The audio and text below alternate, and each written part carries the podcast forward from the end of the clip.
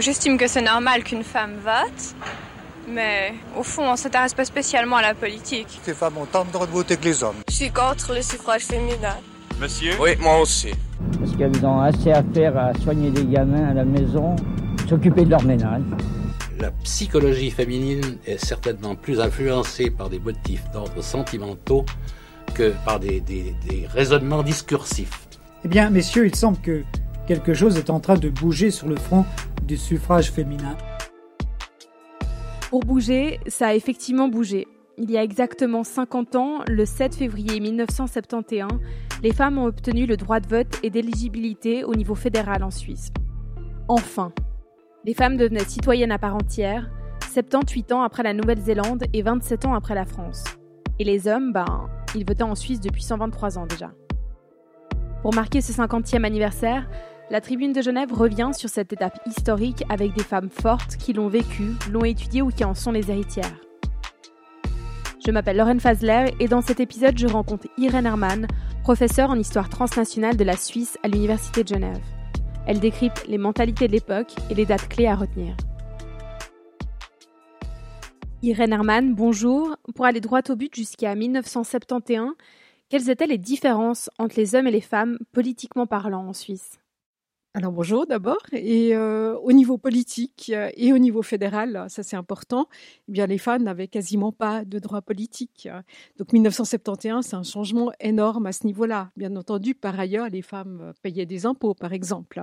Donc c'était vraiment au niveau politique euh, qu'elles étaient considérées comme des mineurs. Par contre, il y avait des cantons dans lesquels on avait déjà introduit le droit de vote féminin. Le premier qui a introduit ce droit, c'est le canton de Vaud, en 1959, quelques mois plus tard Neuchâtel et enfin Genève. Puis il faudra attendre euh, le milieu des années 60 pour euh, que ce droit soit aussi acquis par les Baloises, Bâle-Ville. Les femmes n'ont pas attendu 1971 pour réclamer l'égalité. Entre la fin du 19e siècle et la première moitié du 20e siècle, euh, elles réclament déjà le droit de vote, elles se réunissent en association. On peut citer parmi les, personnalités qui se démarquent euh, Marie Pouchoulin, à qui on doit notamment l'admission des femmes à l'Université de Genève. Elle fonde en, 1868 l'Association internationale des femmes. Les choses bougent.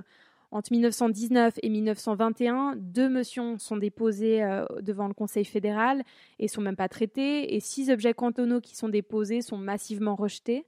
Mais en 1957, les, choses s'accélèrent. Le Conseil fédéral prévoit de renforcer la protection civile en la rendant obligatoire aussi pour les femmes.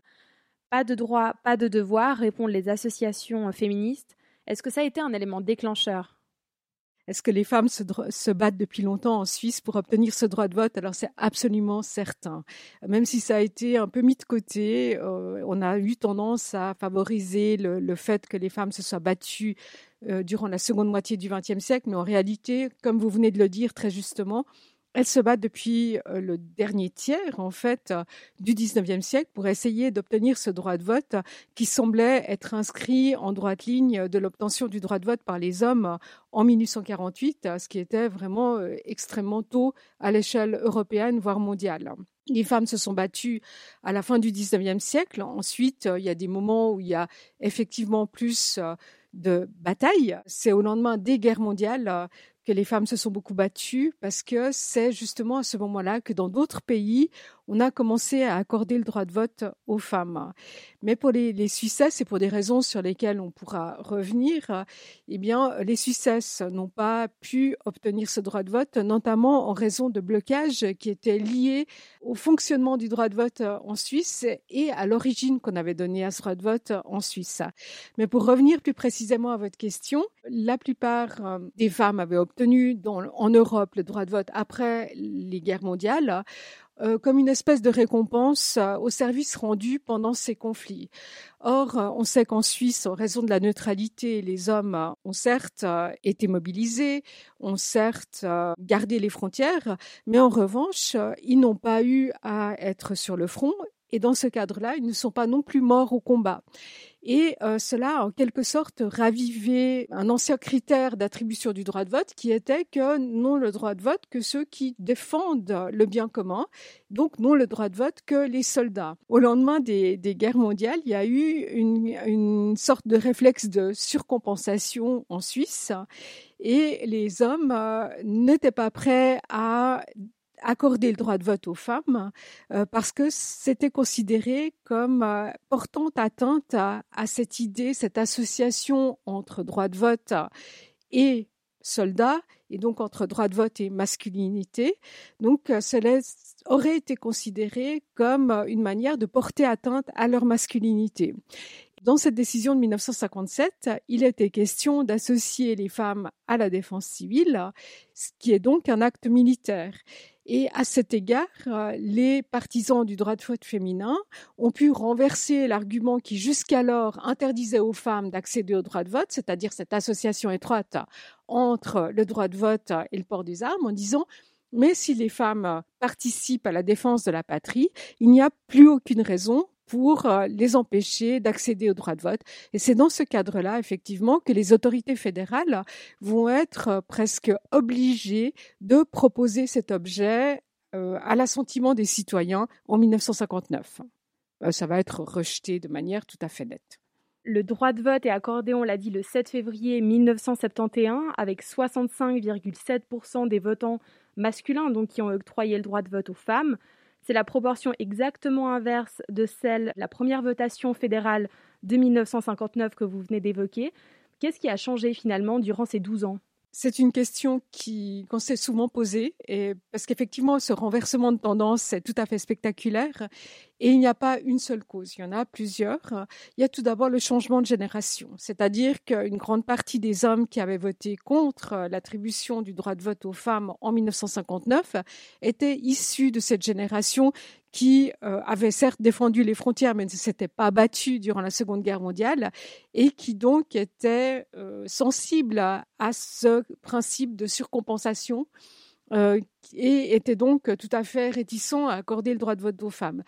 Euh, cette génération-là d'hommes bah, commence à disparaître pour des raisons euh, physiologiques, je dirais, et ce sont des hommes qui sont remplacés euh, par des citoyens plus jeunes, qui ont aussi l'habitude plus nettement de voir les femmes prendre une place au niveau économique.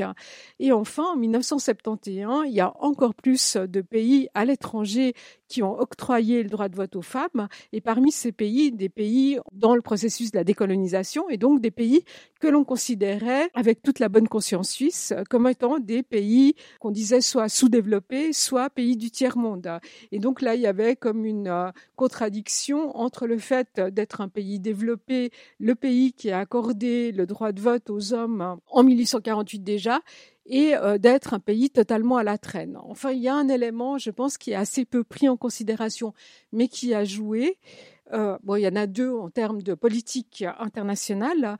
Il y a d'une part euh, le fait que les autorités suisses voulaient signer la Convention européenne des droits de l'homme et que cette convention prévoyait que les membres aient accordé le droit de vote aux femmes. Alors, bien sûr, on a envisagé la possibilité que la Suisse soit à la faveur euh, d'une mesure d'exception et qu'elle puisse quand même accéder à cette euh, convention sans avoir accordé le droit de vote, mais ça commençait à devenir extrêmement compliqué.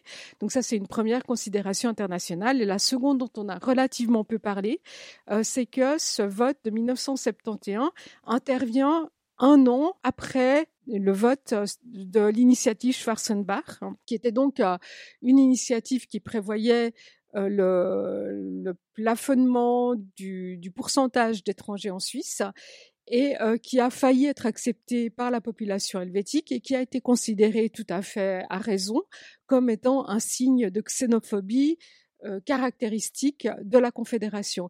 Et là, en termes d'image publique, en termes de réputation, ce vote sur l'initiative Schwarzenbach, même si, euh, in fine, cette initiative a été refusée, eh bien, euh, ce vote a causé un dommage considérable et il s'agissait de montrer que la Suisse n'était pas ce petit pays égoïste, conservateur, euh, replié sur lui-même. Et dans ce cadre-là, proposer la possibilité d'octroyer le droit de vote aux femmes euh, devenait une nécessité. Mais donc, est-ce que c'est pas finalement plutôt un signal politique extérieur plutôt qu'une volonté de mettre à même niveau les femmes euh, avec les hommes? Est-ce qu'il y a vraiment cette volonté plutôt de réparer son image pour la Suisse?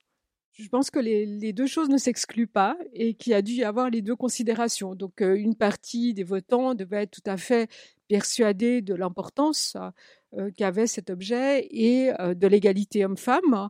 Une autre partie devait se dire bon ça suffit, tout le monde nous pointe du doigt et il faut quand même qu'on soit à la hauteur de notre réputation d'État démocratique. Maintenant, ce qu'il faut aussi avoir en tête, c'est que si les hommes suisses en 1971 ont octroyé le droit de vote aux femmes, eh bien c'est notamment à la faveur d'une d'un programme, d'une propagande qui au contraire accentuait les inégalités entre hommes et femmes puisqu'on a demandé aux hommes d'octroyer ce droit de vote comme un geste de galanterie. Donc, euh, ça n'a juste rien à voir avec l'égalité, même si l'égalité a été euh, pour certains extrêmement importante et puis euh, a notamment été l'argument principal dans la plupart des autres pays ayant octroyé le droit de vote aux femmes, mais où, il faut quand même le rappeler, le souligner, les hommes n'ont pas eu leur mot à dire et je ne suis pas totalement persuadée que si on avait demandé à nos voisins s'ils voulaient donner le droit de vote à nos voisines, je ne suis pas persuadée qu'ils auraient eu une réponse euh, plus progressiste que celle des hommes suisses.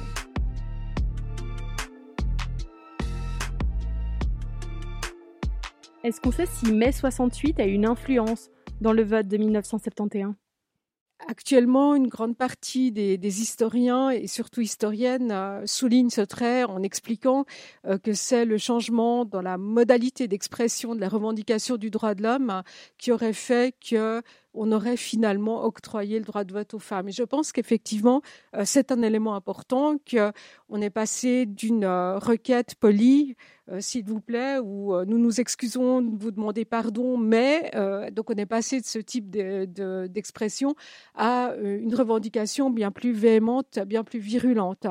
Mais j'aimerais ajouter que cette explication n'est pas complète si on ne la met pas en perspective. Euh, d'une part, il faut quand même se rendre compte que pendant très longtemps, le droit de vote a été octroyé aux hommes comme étant en quelque sorte une récompense de leur qualité citoyenne, dont la mesure, dont euh, soi-disant en tout cas la mesure et, l'appel à la raison, et que dans le cadre d'une argumentation de ce type, il est extrêmement difficile de revendiquer un droit qu'on ne veut pas vous donner, euh, d'aller dans la rue, parce que si vous allez dans la rue, vous vous disqualifiez de vous-même. Les Suissesses, pendant très très longtemps, ont été coincées. On ne voulait pas leur donner le droit. Et en même temps, quand elles, demandaient moins gentiment que d'habitude, on leur disait, ben, vous voyez bien que vous n'êtes pas mûr pour ce droit, puisque vous n'arrivez pas à demander quelque chose sans rouspéter. Euh, ce qui va changer donc euh, dans les années 60, c'est même avant 68, c'est que la revendication véhémente va commencer à faire partie du répertoire euh, des modes d'expression politique et va commencer à être acceptée comme étant un moyen de revendication politique. Et dans ce cadre-là, le fait que, les femmes et leurs partisans se soient emparés de ce mode d'expression n'est plus disqualifiant et même considéré comme étant acceptable, même si on trouve qu'elle ferait mieux de demander plus gentiment.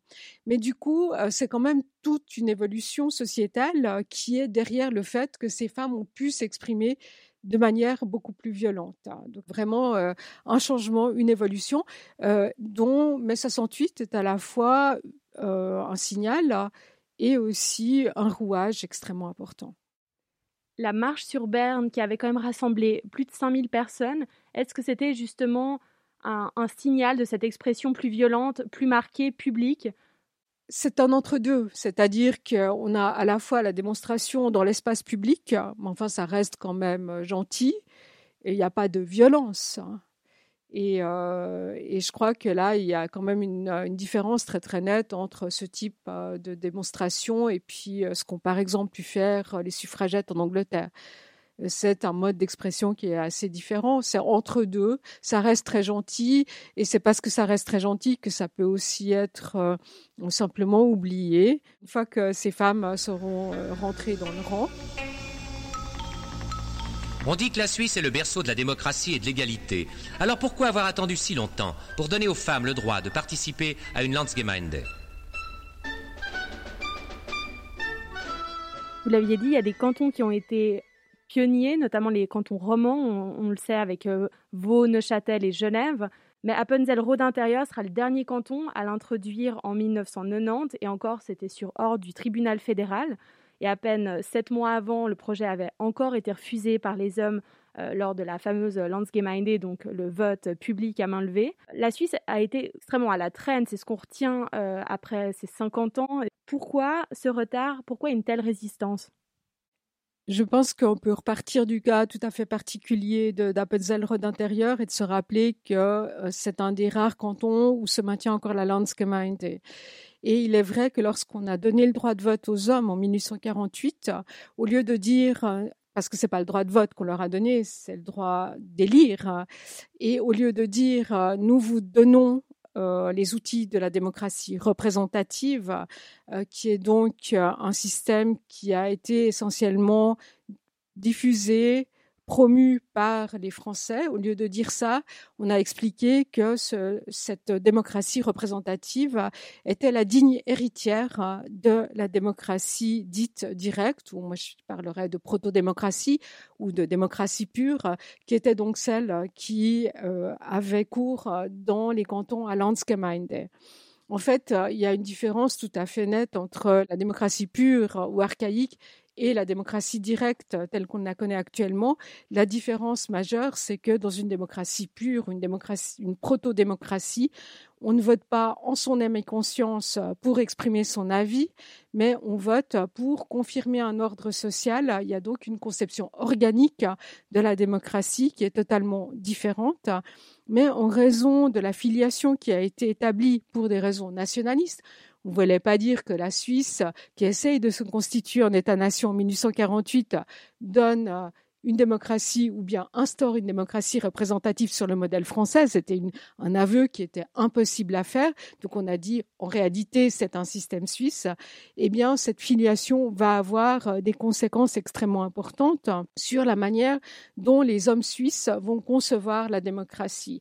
Un phénomène dont on a déjà parlé, ce qu'on va associer le droit de vote avec euh, la défense de la patrie, donc euh, le citoyen soldat, ça c'est une première chose évidemment, mais il y a d'autre part que ces proto-démocraties étaient formées sur la volonté non pas des individus, mais des unités économiquement viables, le feu et euh, le feu était traditionnellement représenté par le chef de famille. Contrairement à d'autres systèmes politiques comme la monarchie, où on peut parfois se trouver en manque de personnel régnant, ça va être notamment le cas en Russie au XVIIIe siècle, où on a une tsarine après l'autre. C'est pas que la Russie était féministe, mais c'est simplement que la classe sociale était plus importante que le genre. Mais ce type d'ennui, c'est-à-dire le fait d'être à court de personnes représentantes du bon milieu social, cet ennui ne peut pas se produire en démocratie puisqu'on a là un vivier de recrutement qui est extrêmement large. Par contre, l'idée qu'il faut que le feu soit représenté par un homme, eh bien ça, ça va perdurer et ça va jouer en défaveur des femmes. Il y a également le fait qu'en raison même de cette filiation avec la proto-démocratie, qui accorde donc une confiance relativement importante, ou en tout cas pour l'époque relativement importante aux citoyens, pour euh, être sûr, pour euh, se garantir le fait que les citoyens vont utiliser le droit de vote de manière raisonnable, c'est-à-dire de la manière dont les autorités aimeraient qu'on l'utilise, eh bien, on va dire aux gens, aux hommes en l'occurrence, nous vous accordons le droit de vote parce que nous savons que vous êtes naturellement raisonnable et que vous méritez le droit de vote.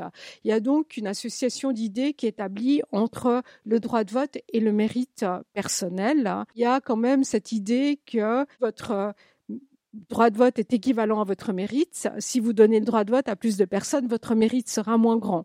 Ce qui fait bien entendu qu'on n'aura pas du tout envie d'accorder le droit de vote à, plus de personnes. Ce qui est intéressant aussi quand on regarde les archives radio, vidéo de l'époque, c'est de voir que même les femmes, même certaines femmes ne souhaitent pas obtenir le droit de vote. Il y a une part énorme qui souhaite l'obtenir et d'autres qui collent à cette image de femme qui doit s'occuper de son foyer et ne surtout pas sortir de ce cadre et de, de, marcher sur les plates-bandes des hommes. C'est un, phénomène qui est effectivement euh, tout à fait troublant, qu'on peut expliquer peut-être de deux manières. D'une part, le fait qu'on a toujours dit en tout cas en Suisse, que la Suisse était une démocratie modèle hein, et que les femmes aussi ont adhéré à cette image et qu'elles trouvaient qu'à partir du moment où le modèle fonctionnait, il fonctionnait très très bien. Je rappelle quand même que jusqu'à la chute du mur de Berlin, la prospérité, enfin, durant cette période qui va de la fin de la Seconde Guerre mondiale à la fin de la guerre froide, la Suisse jouit d'une prospérité absolument incroyable. Et dans ce cadre-là, on se dit que tout le système helvétique est un modèle de réussite. Pourquoi changer une formule qui marche hein, et qui marche très très bien? Il y a aussi le fait que pour beaucoup de, de Suissesses, ça a quand même dû être un peu frustrant et vexant de voir que des femmes qui étaient issues de pays qui fonctionnaient officiellement, en tout cas beaucoup moins bien que la Confédération, que ces femmes-là aient le droit de vote hein. euh, dans une dans une contrée aussi xénophobe que la Suisse d'après la Seconde Guerre mondiale où on a failli accepter euh, cette fameuse initiative Schwarzenbach de 1970, de savoir que les Italiennes elles avaient le droit de vote alors que globalement elles étaient considérées comme pardon mais des sous-habitantes de la Suisse eh bien ça a dû être quelque chose de, très pénible et on peut probablement euh, considérer qu'il y a eu là de nouveau un phénomène de surcompensation. Euh, oui, certes, nous on n'a pas le droit de vote, mais on est quand même les meilleurs et c'est parce qu'on est les meilleurs qu'on n'a pas le droit de vote. Et une autre explication qui pourrait se résumer au complexe du prisonnier, c'est-à-dire que effectivement le prisonnier n'est pas libre, mais en même temps le prisonnier reçoit manger tous les jours, euh, il a un toit au-dessus de la tête, et peut-être que pour certaines femmes, il y avait là un certain confort. Quelle place est donnée aujourd'hui au, droit de vote et d'éligibilité des femmes dans les cours d'histoire en Suisse? Moi, je vais peut-être tout de suite euh, être un peu négative, c'est-à-dire que d'une part, il y a quand même assez peu de place qui est réservée à l'histoire de la Suisse en tant que telle. Mais dans le cas de cette histoire de la Suisse, quand on prend la peine de l'aborder, il me semble qu'il y a toujours euh, quelques, quelques instants qui sont réservés à cette question du droit de vote, euh, parce que le paradoxe est piquant, euh, parce que le paradoxe est aussi fondateur de la société dans laquelle on vit actuellement, et parce que, en tout cas en tant que femme, il permet aussi de souligner que la Suisse, certes, s'est beaucoup améliorée, mais que le machisme perdure et, qu'il faut aussi en avoir conscience et pas se dire que bon on vit dans le meilleur des mondes il y a encore beaucoup beaucoup de progrès à accomplir et ça, c'est la question que je pose à, toutes les intervenantes.